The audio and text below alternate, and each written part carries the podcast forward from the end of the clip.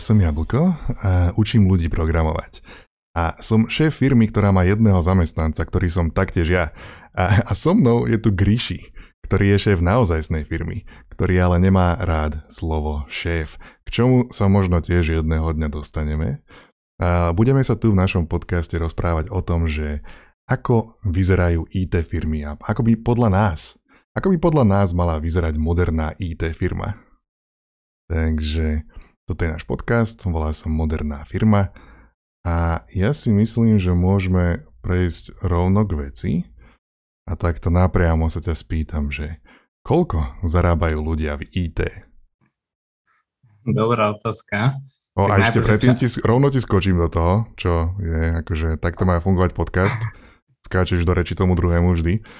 Uh, tam taký malý spoiler rovno dám do jednej z budúcich epizód, kde sa budeme baviť aj o tom, že čo vlastne uh, ľudia naozaj robia v takej IT firme alebo agentúre, alebo ako to nazveme, že aké pozície vlastne existujú, lebo predpokladám, že tie platy sa určite odvíjajú aj uh, od týchto pozícií.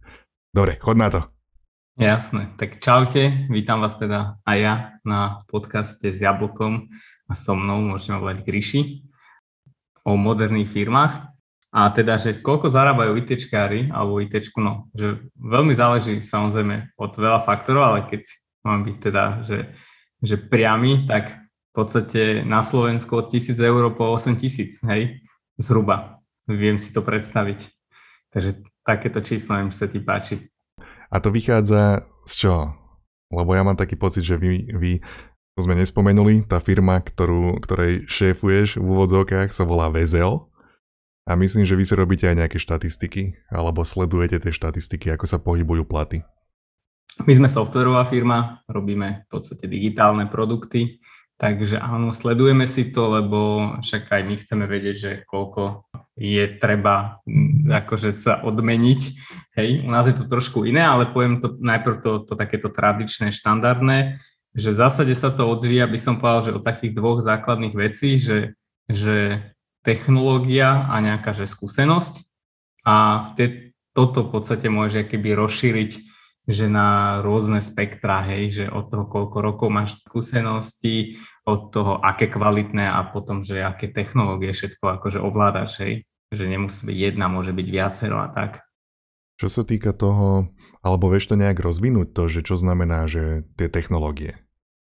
Tak v základe, keď sa bavíme o programátoroch alebo o vývoji, tak e, ide o to, že aké programovacie jazyky vieš, aké frameworky vieš, hej, aké štandardy používaš napríklad, hej, či si robil v týme, je rozdiel, že keď programuješ nejakú technológiu v týme a keď ju programuješ sám pre seba alebo v nejakom projekte, čiže inak to proste aj programuješ, a samozrejme, to je, by som povedal, že taká škála, že tam si ten programátor, ale potom sa vieš aj dostať na úroveň nejakého že tech lída alebo lída. A to už není len o tých technológiách, to už je aj o tom prístupe a tak, skúsenostiach a iných veciach. A keď hovoríš teda, že začína to na nejakej tisícke a končí to pri 8 tisíc, vieš tam dať nejaké také body, také styčné body, že kedy sa to mm. mení, alebo ako to, ako to postupuje? Asi by som to tak rozdiel na dve časti, že jedna je, že ako to vnímam, že funguje vo väčšina firiem, že povedzme máš nejaké triedy, hej, úrovne, nazveme to platové triedy alebo čokoľvek a tie v podstate sú rôzne, niekto ich má 5, niekto 10, niek- už som počul, že aj 28, 30, hej. A v zásade každá tá, áno, áno, áno. A nie, a nie ani také, že nejaké old school firmy, ale skôr tie progresívnejšie by som povedal, majú to rozdrobené na menšie celky, aby si vedel, že každý celok, že že čo by si mal kvázi urobiť preto, aby si sa tam dostal na tú ďalšiu úroveň. Potom potrebuješ ďalšiu pozíciu vytvoriť špeciálne pre človeka, ktorý manažuje iba túto jednu Excelovskú tabulku. Áno, áno, v podstate, hej, v podstate, hej. Takže, ale keby som to tak, že zjednodušil, že na také tri základné úrovne, čo všetci aj používajú v komunikácii, že junior, medior, senior, tak ja by som povedal, že junior a medior je o tom hlavne, že akú technológiu ovládáš a že, že ako, aký si v nich akože odborník, hej, že keď to tak mám zjednodušiť. A už keď sa blížime k tomu seniorovi, tak tam začína prevažovať nie, že len akú technológiu ovládaš, ale že akú máš skúsenosť, by som povedal. A to, to, to je už zase iná debata, hej? Ja. Ja si myslím, že tie technológie to je taká široká téma, že tomu venujeme aj potom nejakú ďalšiu epizódu v budúcnosti, špeciálne iba technológiám. Dá sa povedať, že kedy človek sa, zme, sa zmení z juniora na mediora a kedy na seniora? Vieš čo, môžem to povedať tak orientačne, že asi tak podľa mňa dva roky, možno tri potrebuješ na to, aby si sa nejakým normálnym tempom dostal na takú úroveň. Samozrejme sú ľudia, ktorí proste na sebe makajú o dosť viac a vieš sa tam dostať aj za rok, čo neoklameš, keď už ideš z mediora na seniora je skúsenosť, čiže môžeš aj makať 24 hodín denne, ale samozrejme tú skúsenosť proste vždy budeš musieť získavať skrz nejaké projekty, skrz nejakú spoluprácu, hej. hej. Takže... A samozrejme ako všetko, je to také v celku individuálne. Jednak aj pre tých ľudí a jednak aj čo sa týka tých firiem, že ako, to, ako to, ktorá k tomu pristúpi si myslím. Ešte predtým, ako človek je junior, môže byť napríklad stážista v niektorých firmách, aspoň, ktoré ponúkajú stáže, tam vieš povedať, že ako to zvykne byť, že či existujú platené, neplatené stáže, ak sú platené, za koľko sú platené?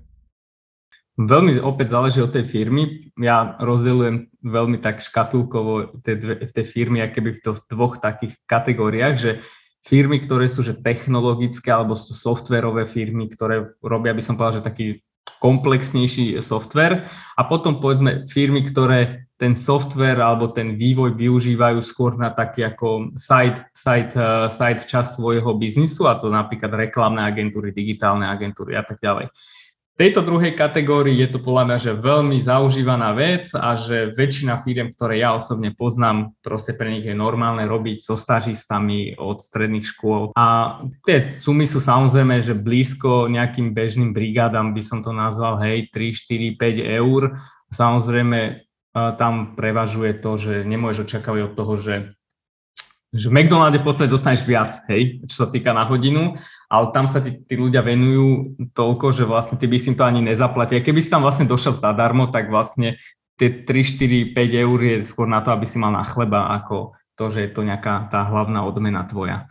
Hej. Skôr si sa prišiel nejak uh, učiť, alebo áno, taký odrazový áno. mostík uh, ďalej, vyššie. Áno. Dobre, a vieš mi, vedel by si povedať teda, OK, dal si nejaké e, číslo od 1000 do 8000, Vedel by si napríklad nejaký že priemer? Alebo či sa to, či sa to líši, ako sa to líši v, v rámci možno krajov, alebo Československo, prípadne Rakúsko, ak náhodou, vieš. Jasne, Nechcem jasne. tlačiť do ničoho? Pohode, však poviem ti náhrubo, ako to vnímam. Ja si myslím, že v rámci krajov až, ta, až taký veľký rozdiel nie je, hej, že ja neviem, keď proste v Bratislave dostaneš na nejakej pozícii, že dvojku, trojku, tak možno ja v inej, inej časti Slovenska dostaneš o 10% menej, hej, ale väčšinou to závaží o tej firme. A ak sa bavíme napríklad o tých technologických firmách, hej, o tých reklamné agentúry, to je zase iné, hej. V Rakúsku máš firmy, ktoré ti dajú aj dvakrát toľko, to čo aj v Bratislave, bez problémov by som povedal, ale opäť to není, že samozrejme, že musíš aj napríklad preváži tam ten jazyk, hej, že keď vieš, tak máš väčšiu šancu mať viac peniazy napríklad. Náhodou... A čo si sa ešte pýtal, že zahraničie? Zahraničie. Alebo? Ako vypichol som napríklad, že Česká republika, kvôli tomu, že tam je asi veľká šanca, že človek zo Slovenska by tam išiel pracovať. Ale... Moja skúsenosť no. je s Českou republikou paradoxne, je, že, že my zarábame v Bratislave, v Bratislave vypichujem, že viac ako, nie, ako niektorí v Českej republike. A je to len taká skúsenosť toho, keď sme napríklad uh, robili s firmami, HR firmami, ktoré ponúkajú a hľadajú tých developerov, tak vždy tak všetci, že ježiš, vy tej Bratislave, vy s tým eurom a tak ďalej, hej, že, mm-hmm. že ja by som povedal, že v tých dobrých priemerných a firmách je to také vyrovnané plus minus, ale skôr iné, čo je oproti tomu Česku, že aj oproti tomu Rakúsku, že tam máš v podstate firmy, ktoré sú viac sexy, by som povedal, zaujímavejšie, hej. Aj keď nechcem akože haniť tie bratislavské alebo slovenské firmy, ale jednoducho alebo, je tam, alebo tam tú centrály. svoju vlastnú firmu nechceš haniť? Aj tú svoju vlastnú firmu, Ku ktorej sa ešte dostaneme, ale ja sa snažím tak nenápadne akože, lebo keď povieš číslo 8000, tak ja um, mám taký dojem, aby, aby bolo jasné, že tých 8000 to nie je, to nie je normál, hej? To nie, je, to nie je vôbec, že priemer. Nie je to tak, vôbec. že toľko to budem zarábať. To je, že kam sa to môže dostať, a malé percento ľudí sa dostane možno na takéto číslo, ale akože Že kde približne sa hýbeme v tom, v tom rozmedzi? Ja si myslím, že bežne akože nejaký, že e, programátor, ktorý je vo firme a už prináša nejakú hodnotu, sa môže pohybovať od proste 2 do 3,5-4 tisíc eur, že to je už niečo, že, čo je veľmi dostupné a veľmi časté pri ľuďoch, ktorí už sú povedzme aspoň tí mediori, hej. Že tých 8 tisíc, čo som povedal, že opäť by som rozdiel, že Slovensko a svet, že 8 tisíc viem si predstaviť, že, že dostá, dostaneš a aj poznám takých ľudí, ktorí niečo lidujú, hej, že ktorí sú napríklad lead nejakého oddelenia alebo nejaké technológie, alebo je to proste veľmi, veľmi kľúčový človek ale není to bežné, to určite. Bežné je, že okolo tej trojky by som povedal, že to je také pohodička. Dobre, takže toto boli také zatiaľ také všeobecné informácie o tom, čo si spozoroval, čo sa deje v tomto odvetvi. A teraz možno by sme mohli prejsť na to, že akým spôsobom fungujete vy vo firme VZO, kde viem, že máte zo pár takých špecifik, čo sa týka napríklad aj toho, ako nastavujete sumy alebo výplaty pre ľudí. Čo k tomu? Povedz k tomu niečo. No my to máme trošku inak ako ostatní a stále experimentujeme, že u nás si vlastne človek nastavuje tú výplatu sám vyslovne. OK, chcem 24 tisíc. Môžeš, môžeš, samozrejme. OK. Môžeš, má to samozrejme nejaký postup, ktorý musíš urobiť a funguje to takým spôsobom, že ty prídeš, povieš, že chcem si teraz zvýšiť výplatu, vyhlásiš túto informáciu a prizveš v podstate na taký, že voláme to, že feedback session ľudí, ktorí vlastne s tebou najčastejšie robia, prípade niekoho zo strategickej stránky a povieš a že dáš im tú informáciu, odprezentuješ sa, že vieš, ja si chcem teraz nastaviť toľko a toľko, pretože tu, tu, tu som sa posunul, vypočuješ si ten feedback, každý ti napríklad aj odporúčanie, že, že ja si myslím, že ty by si mohol mať skôr toto, že či už nadstrelíš alebo podstrelíš, a, ale na konci dňa je to len odporúčanie. Ten človek na konci dňa si nastaví, že čo chce. Hej? A teraz dám to veľké ale, Aha, hej, hej. že, že nastavíš si, čo chce, že prídeš a povieš, že chcem 10 litrov. Hej? A že my ako VZO sme keby veľmi transparentná firma, riadíme sa nejakými poviem to, princípmi, e, poznajú to ľudia pod že týlové organizácie, evolučné, e, holokratické, whatever. A e, u nás je to o tom, že všetko vidí, každý človek a že firma ako VZO ja. napríklad je, že firma, ktorá robí obrad do milión eur, má takýchto klientov, napríklad najla, najmenej zarábajúci človek má toľkoto a najviac toľkoto a ty vlastne relatívne sa posudzuješ voči ostatným v tej kontexte tej firmy, že jasne môžeš povedať, že chcem 100 tisíc, ale proste jednoducho to VZO, keď to nedokáže dať, hej, tak hej. ti to proste tí ľudia ti povedia, že dobre, tak my sa zdáme všetci čo, akože výplaty a ty budeš mať tie peniaze, hej? A... Myslím, že u vás sú uh, monitory rozložené a svietia tam kadejaké grafy a čísla. A asi, asi hej, človeku samému od seba by to prišlo veľmi divné, keby, keby sa položí niekde na vrch a vie, koľko zarábajú všetci ostatní? V podstate my ne, akože odozdávame, alebo čo, odozdávame zodpovednosť za rozhodovanie o peniazoch tým ľuďom, a každý za seba má vyhodnocovať v kontexte tej firmy a samozrejme poviem na rovinu, našim ľuďom píšu uh, denne, akože ľudia aj s lepšími ponukami a tak ďalej, ale to je, to je zase už iná debata, hej, že čo vlastne udržiava tých ľudí akože v tej firme, hej. Vždy bude niekto, kto ti dá viac peňazí. Ja viem, že kopa ľudí, kopu ľudí by to ohromne vystrašilo, taká správa, že napríklad, že všetci vedia vo firme, všetci môžu vedieť, koľko zarábaš. Mali ste vy nejaký problém s touto transparentnosťou, alebo pozitíva, negatíva sú tam aké? Teda asi tiež opäť by som to rozdelil na také dve úrovne, že prvá je, že ak tým začneš od začiatku hneď, že začneš firmu takto transparentne, tak problém s tým nebudeš mať. V podstate každý zistí čo najskôr hneď tie výhody, ktoré to prináša, že aj tak tí ľudia vedia plus minus, alebo a ty keď sa nevie, že tá informácia, že úplne transparentne, tak vlastne sa vytvárajú šumy a, a rozpráva sa, že hen ten zarába toľko a hen ten tamto. Čo sú úplne nezmysly, hej.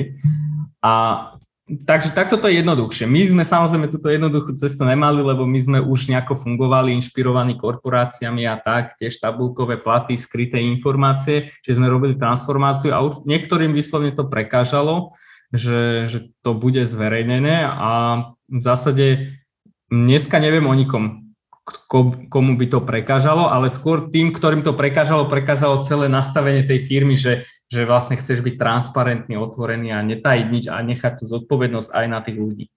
Toto, čo poviem, nie je absolútne ničím podložené, je to iba môj, môj dohad, je, že keď máš firmu tradičnú a ľudia vlastne nevedia, koľko kto, kto zarába, keby v momente zo dňa na deň sa to zmenilo a každý môže vidieť tie platy každého, tak by tam nastal problém. Kvôli tomu, že mnohí by, čo ja viem, niektorí si možno aj nevypýtajú povýšenie, niektorí si ich vypýtajú neviem koľko, sú tam nejaké, ja neviem, ruky si podávame s kamarátmi a čo ja viem čo. A bol by problém, ale podľa mňa by ten problém postupne ustal. Jednak by to bolo tak, že možno tí ľudia, ktorí majú problém s transparentnosťou, by odišli, možno, alebo prípadne by sa tie čísla nejako ponastavovali do takej miery, že, že, že jednoducho ten problém by ustal do takej miery, že ľudia by sa uh, zmenili svoj názor na to, že tá transparentnosť je vlastne dobrá, lebo aspoň zmiznú všetky tie, všetky tie dohady a tie šeptačky a tieto veci. Presne, a ja ti môžem povedať aj z praxe, ako to u nás bolo, že, že vyslovne, že my sme aj zle nastavovali tie výplaty, lebo ja keď nerobím s niekým, ako ja mám vedieť mu povedať, že čo on má zarábať, hej, že akože môžem to z nejakej pozície ako šéfa povedať, ale že však on vie proste, že akú má hodnotu, nie je sprostý a proste baví sa aj s ďalšími ľuďmi. A, a vyslovne, že áno, že problémy nastanú, ale tie problémy väčšinou nastanú na tej úrovni, že to vedenie to poviem, že nastavovala tie výplaty podľa biznisu a nie podľa toho, akú hodnotu prinášali tej firme. A keď to mám povedať, že konkrétne, aby si to ľudia vedeli vychytať, že, že teraz je strašne veľký, aj vždy bol veľký dopyt, keby po vývojároch, po software developmente a tak ďalej. A keď si na tej strane biznisu vždy chceš predať, hej, a keď vidíš, že no dobre, tak niekto má takúto hodinovku a dám mu o pár eur viac a presvedčím ho, ale aj tak na tom stále zarobím, tak proste to, si to ako biznis urobíš, hej, veľakrát. A keď máš to takto transparentne, tak vlastne to nemôžeš urobiť, lebo vy, nemôžeš proste, nový človek príde a ty mu nemôžeš dať uh, viac ako niekomu, ktorý tam prišiel. A ja by som povedal, že, že možno na tých manažérov, ktorí ak nás niekedy budú počúvať, že, že toto je to ten najväčší challenge, že, že to je vlastne oslobodenie aj pre mňa bolo, že ja tu nemusím obchodovať s nikým, že proste toto je stav tej firmy, toto sme schopní dať. Páči sa ti to? OK, poď, vyskúšaj. Nepáči sa ti to? Asi nie sme dneska pre teba tá firma. A na tie konkrétne čísla, ak chceš povedať, ako sa hýbu od vás to minimum, maximum? Tak keď začnem od tých stážistov, tak však tí stážisti v podstate e, môžu zarábať nejaké nižšie jednotky e, stovak eur, hej, že podľa toho, že koľko času venujú. Ale v zásade u nás je to tak, že najvyššiu výplatu máme asi nejakých že 5500 mesačne zhruba a najnižšiu takého, že poviem full-time membra je proste niek- okolo tisícky, hej, tisíc dačo. Ale to, sú ne- to je neprogramátorská pozícia, tie programátorské v podstate neviem, že by boli pod 1500.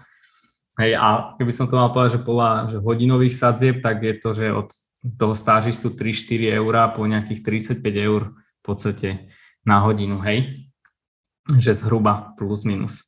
Ty si ešte spomínal také slovo, že, že a, máte netypické pozície vo firme?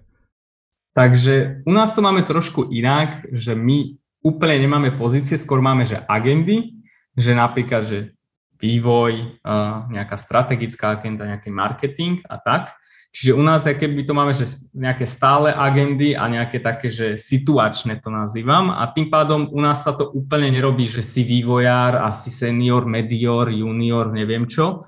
My, my máme, že, že také tri základné veci, na ktorých uh, zakladáme a keď sa vyhodnocujú vlastne tie, aj toto učíme tých ľudí, že vyhodnocujú tieto tri veci, že soft skilly, hard skilly a prístup, a že napríklad ty môžeš byť brutálny odborník v nejakom programovacom jazyku, ale ty keď nebudeš vedieť komunikovať, tak nám v týme je to v kvázi akože na nič, hej? Že, takže je to komplex keby takýchto vecí a ty vlastne, tým, že si určuješ ty sám tú výplatu a dostávaš tie feedbacky, tak ty vyhodnocuješ v týchto troch smeroch, že...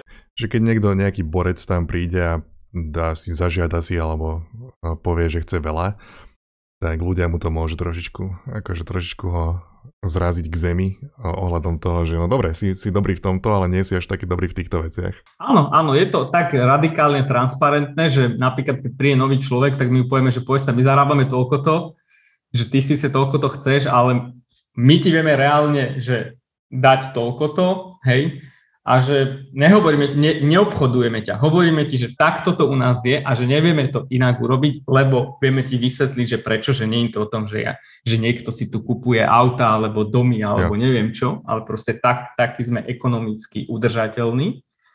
A jednoducho ten človek buď sa rozhodne, že mu to dáva zmysel, alebo nedáva mu to zmysel. Dobre, máme tu aj zo pár otázok z publika, kde padla taká zaujímavá otázka, že či a k tomu sme sa už akože v podstate aj dostali, že či a ako zamestnanci vedia ovplyvniť svoj príjem. Takže môžeš, akože ak máš ešte k tomu niečo, čo dodať, tak môžeš, ale tá otázka ešte pokračuje, že ako motivujete zamestnancov, aby vo firme zostali roky? U nás, u nás akože je to o tom, že proste pre mňa, pre mňa aj pre ostatných kolegov je jedno, že koľko máš rokov skúseností, čo si, jak. A a tak, že keď prídeš za rok sa si vyťahneš zo všetkých tých ľudí, ktorí sú tam čo najviac know-how a proste nabustuješ sa kľudne, buď aj ten CEO, hej, že môžeš byť, ne, nehovorím, že bude ťa to tešiť, ale môžeš byť. Takže je to viac menej dosť na tebe.